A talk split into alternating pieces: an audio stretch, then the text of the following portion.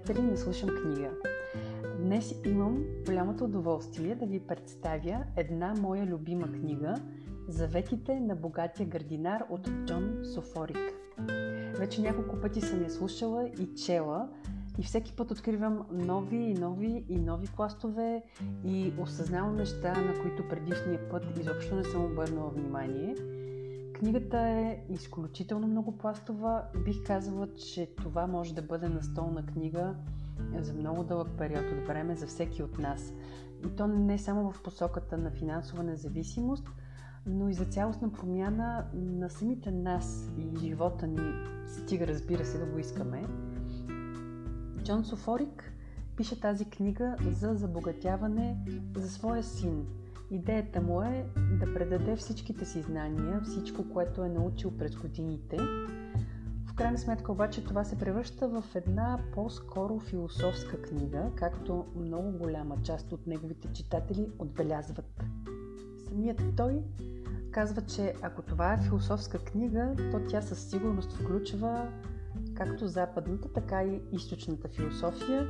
И наистина книгата е интересна и балансирана смес от целеустременост, дисциплина, здраво работа, медитация, самосъзнание, визуализиране, фокусиране и необходимата вяра, че всичко ще се случи по най-добрия за нас начин.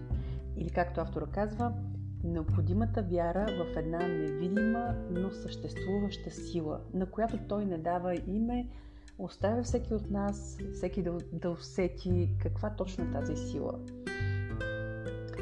Книгата определено опровергава твърдението или поне моето мислене, че книгите за финансова независимост са скучни и суховати.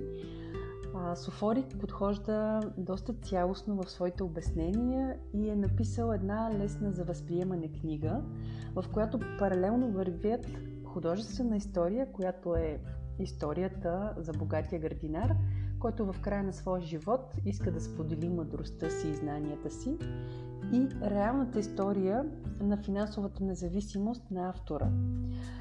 Има много мъдрост, събрани са много принципи, всички те са пречупени през опита на автора и са ни представени по един неуловимо лек и прост начин. Наистина не разбирате как всички знания, всичките мъдрости, всичките начини и методи стигат до вас и потъват всъщност доста дълбоко. Книгата увлича със сигурност не само заради художествената история, но и заради ефективната структура, която автора е решил да използва. Състои се от три части, които съдържат общо 7 глави. Всяка глава, всяка глава е а, разделена на житейски уроци, освен последните две глави, които обаче са доста кратки, те са общо 14 страници, пак са важни, но са много малка част от книгата, затова бих казала, че общо ето почти цялата книга всъщност е изградена по един и същи начин.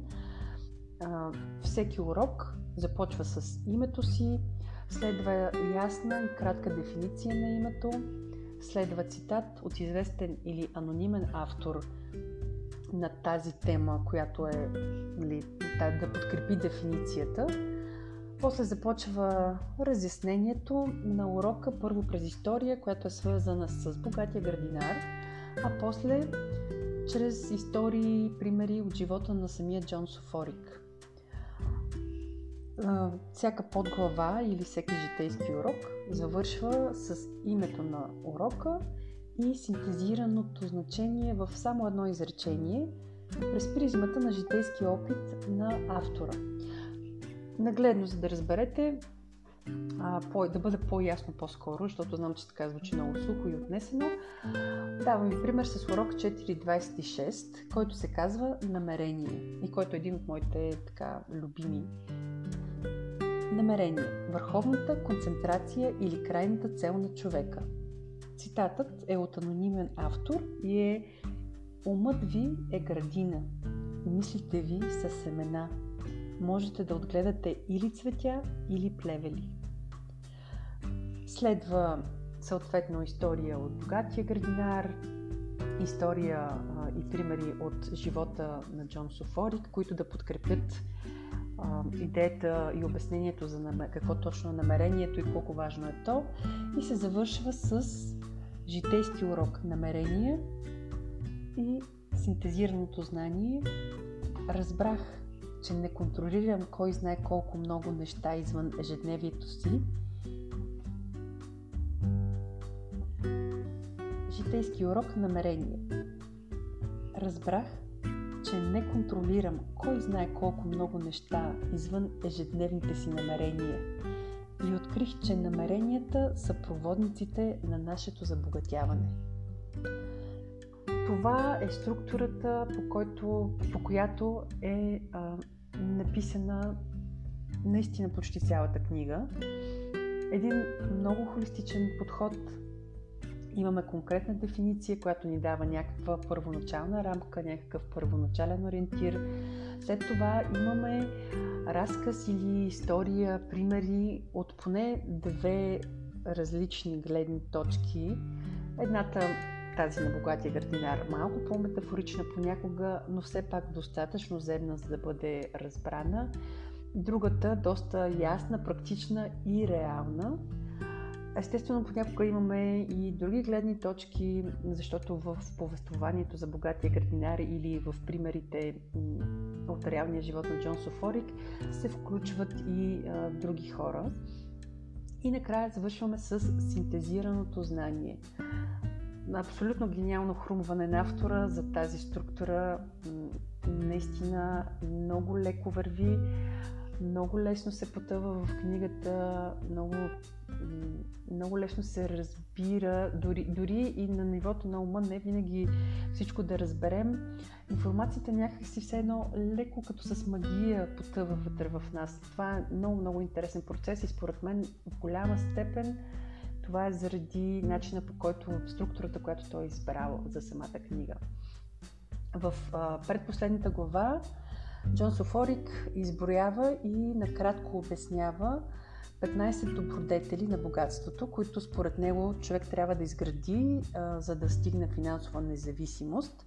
Няма да ги изборявам, само бих добавила, че според мен те са ценни за всяка сфера на живота, не само ако се стремим към финансова независимост, а изобщо ако искаме да изградим един по, по-добър и ам, по-смислен дори в някакъв по-смислен живот. Последната глава завършва историята на богатия градинар и там имаме още едно намигване към синтезираното знание на житейските уроци. А най-накрая на книгата има и показалец, който е по-нестандартен от обичайните, показ...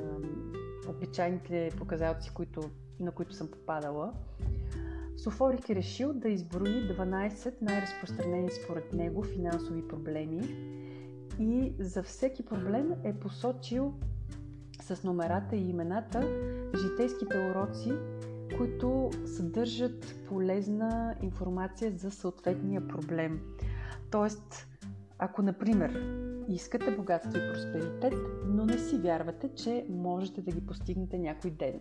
Той казва, че съответно изброява, казва, че трябва да погледнете следните житейски уроци. 2.2. Финансова сигурност. 2.5.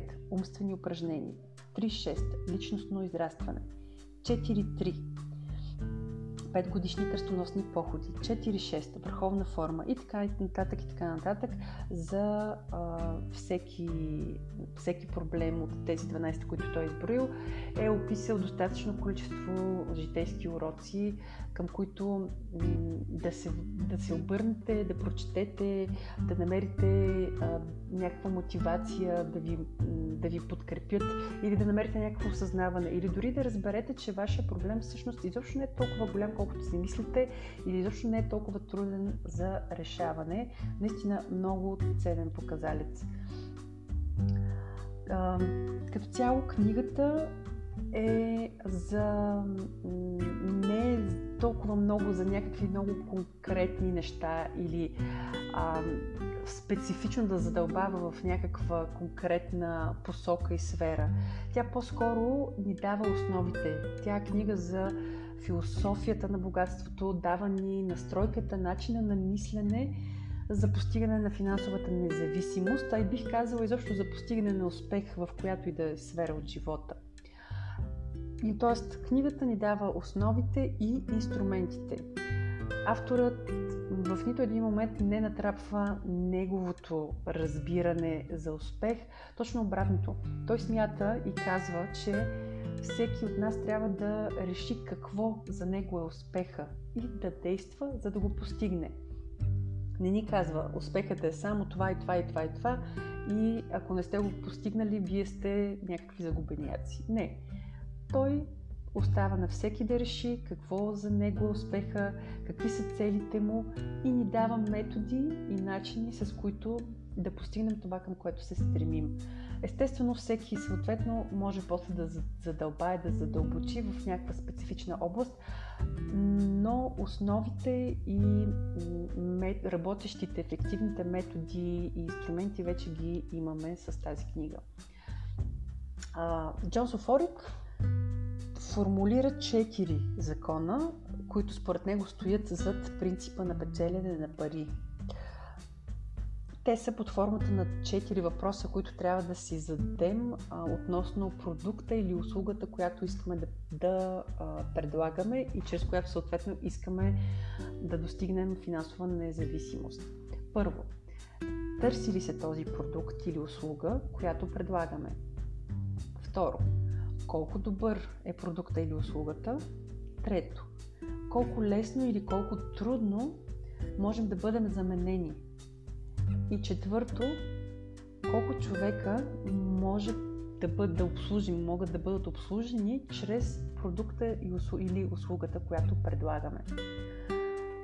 Съответно той казва, че след като си отговорим на тези четири въпроса, вече ще имаме по-голяма яснота къде се намираме и а, какво трябва да направим, какво трябва да променим, за да, така, да тръгнем по-гладко по пътя към финансова независимост. Или пък, ако се наложи, разбира се, изцяло да сменим продукта или услугата и да започнем с нещо ново, което а, така ще, а, ще бъде оптимално а, за постигането на нашата цел за финансова независимост. За а, освен, освен тези четири принципа, които трябва да спазваме, т.е. тези четири въпроса, на които трябва да си отговорим, той казва, че след като вече имаме така тази яснота, отговорили сме си на тези въпроси, трябва да си създадем, съставим ясен план, в който трябва да имаме ясни намерения, т.е. трябва да имаме цел, към която или цели, към които се стремим. Трябва да имаме добре направен график т.е. времето ни да бъде добре разпределено, така че да влагаме достатъчно работни часове и дни за, за постигането на нашите цели. За него работните часове са часовете, в които ние действаме, правим неща, които са посветени единствено и само на постигането на целта, която сме си поставили. Тоест, той казва, че каквото днес посеем, каквито семена посадим, след време това ще бъдат и растенията, които ще израснат. Това ще бъдат нашите резултати. И съответно, колкото повече работни часове наливаме и даваме на нашата цел, толкова по-добре, дори понякога и по-бързо ще израсте тя, въпреки че отбелязвай, че трябва да имаме, трябва да имаме търпение, трябва да, трябва да имаме търпението да първо да се засадим семенцето, да го поливаме, да се грижим за него, после от него да израсне малкото растение, което после ще се развие в голямо растение, което ще даде своите плодове.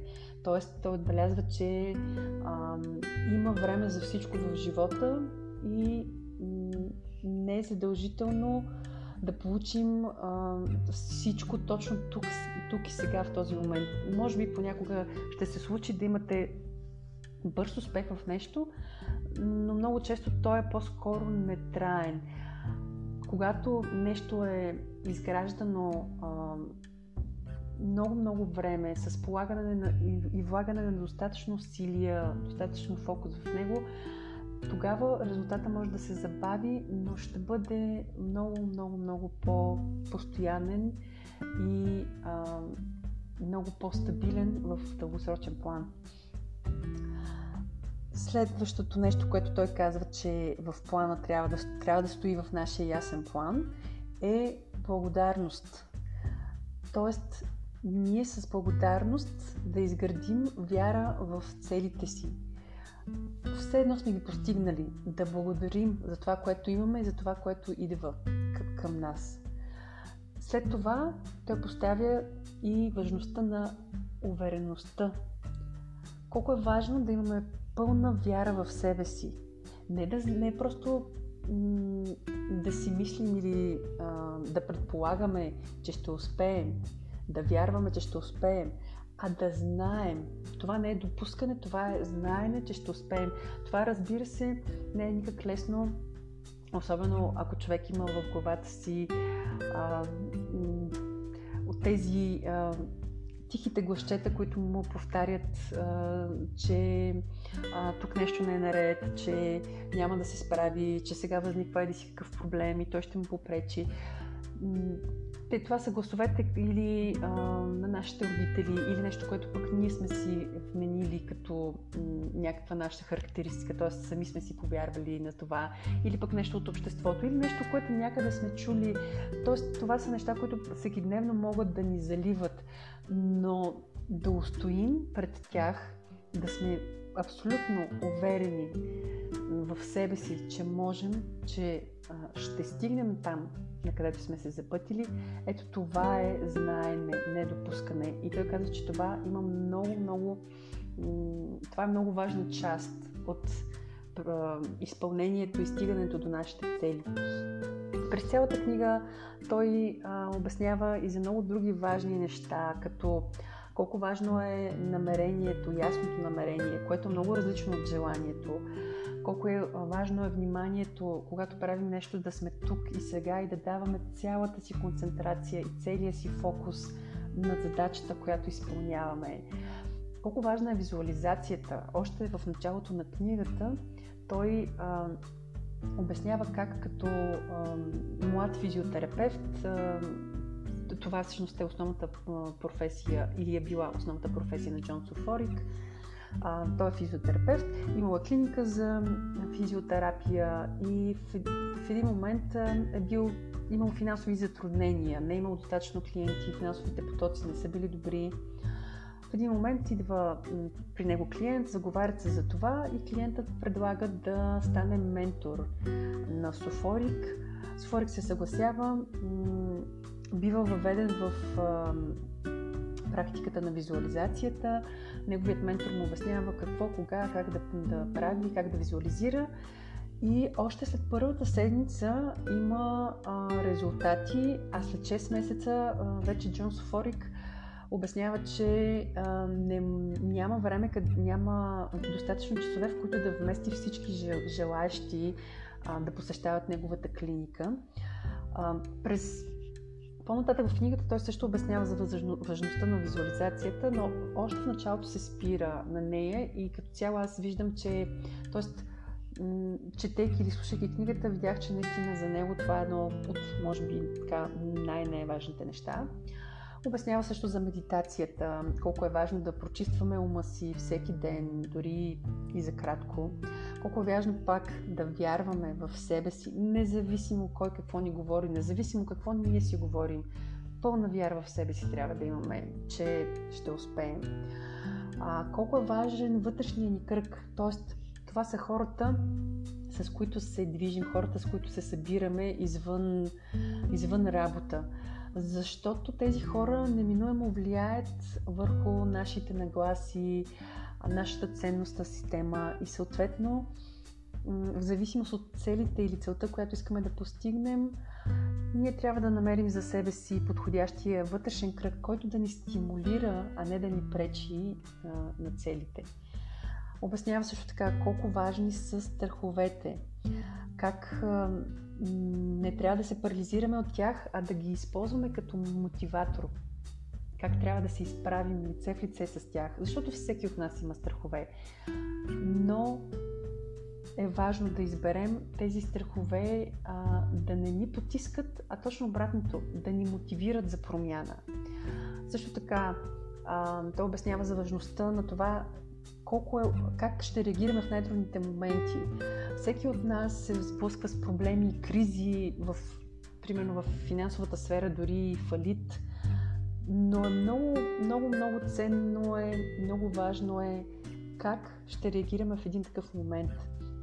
Например, ако сме в финансов фалит, дали ще останем там долу паднали и ще се самосъжаляваме или напротив, ще се изправим, ще се изтупаме и ще продължим напред. Ще започнем от начало, като разбира се, ще, ще а, се получим или поне ще се опитаме да разберем а, защо се е стигнало до това, т.е. Какво, каква грешка сме допуснали, а, която по-нататък да не правим.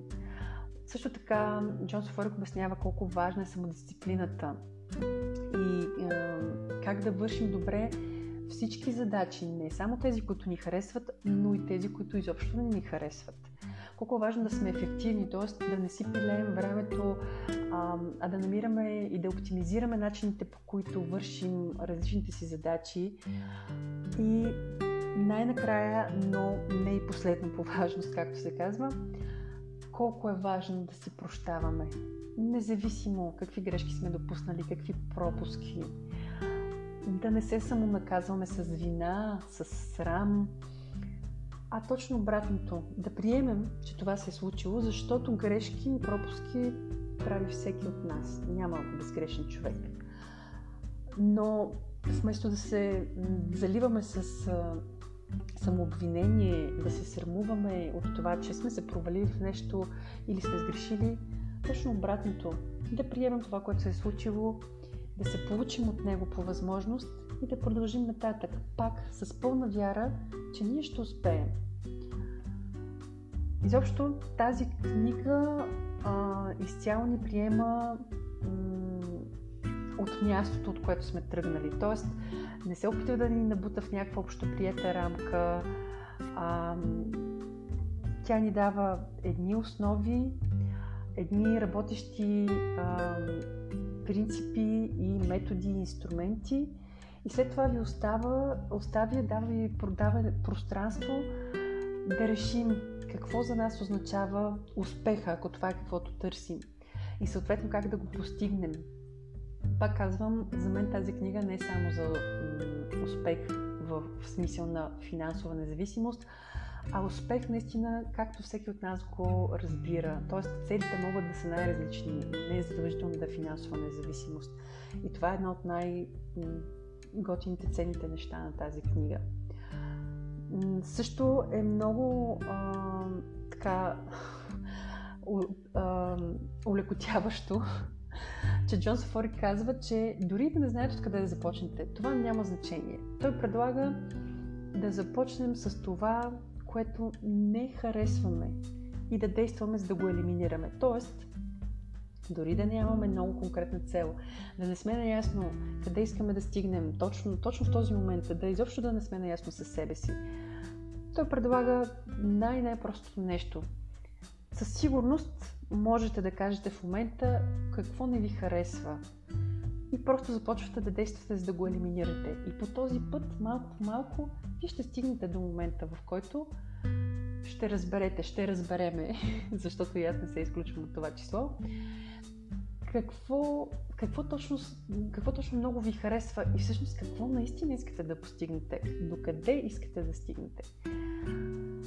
А, друго, което също ми направи така много приятно впечатление, даже до някъде се вързва и с предишната книга, която а, ви представяхме, Атомни навици а, е това, че богатия градинар ни препоръчва да разделим винаги целта на малки части и да постоянстваме към нея стъпка по стъпка, с малки усилия всеки ден. Тоест, да не се впускаме наведнъж всичко да направим, защото пак това води до, може да доведе до някакъв успех, но той е кратък, обикновено нестабилен, непостоянен. Докато малките усилия, малките стъпки, всеки ден, всеки ден, всеки ден, всеки ден наливат всъщност и изграждат пътя към една към едни наистина стабилни и дълготрайни резултати. И а, би ги предложила първата стъпка, която днес да направите, е по някакъв начин да намерите тази книга, да я слушате или да я прочетете. Заветите на богатия градинар наистина е много интересно и може да бъде много променящо четиво за вас. Стига, стига да решите, че а, имате нужда от да, точно тази промяна.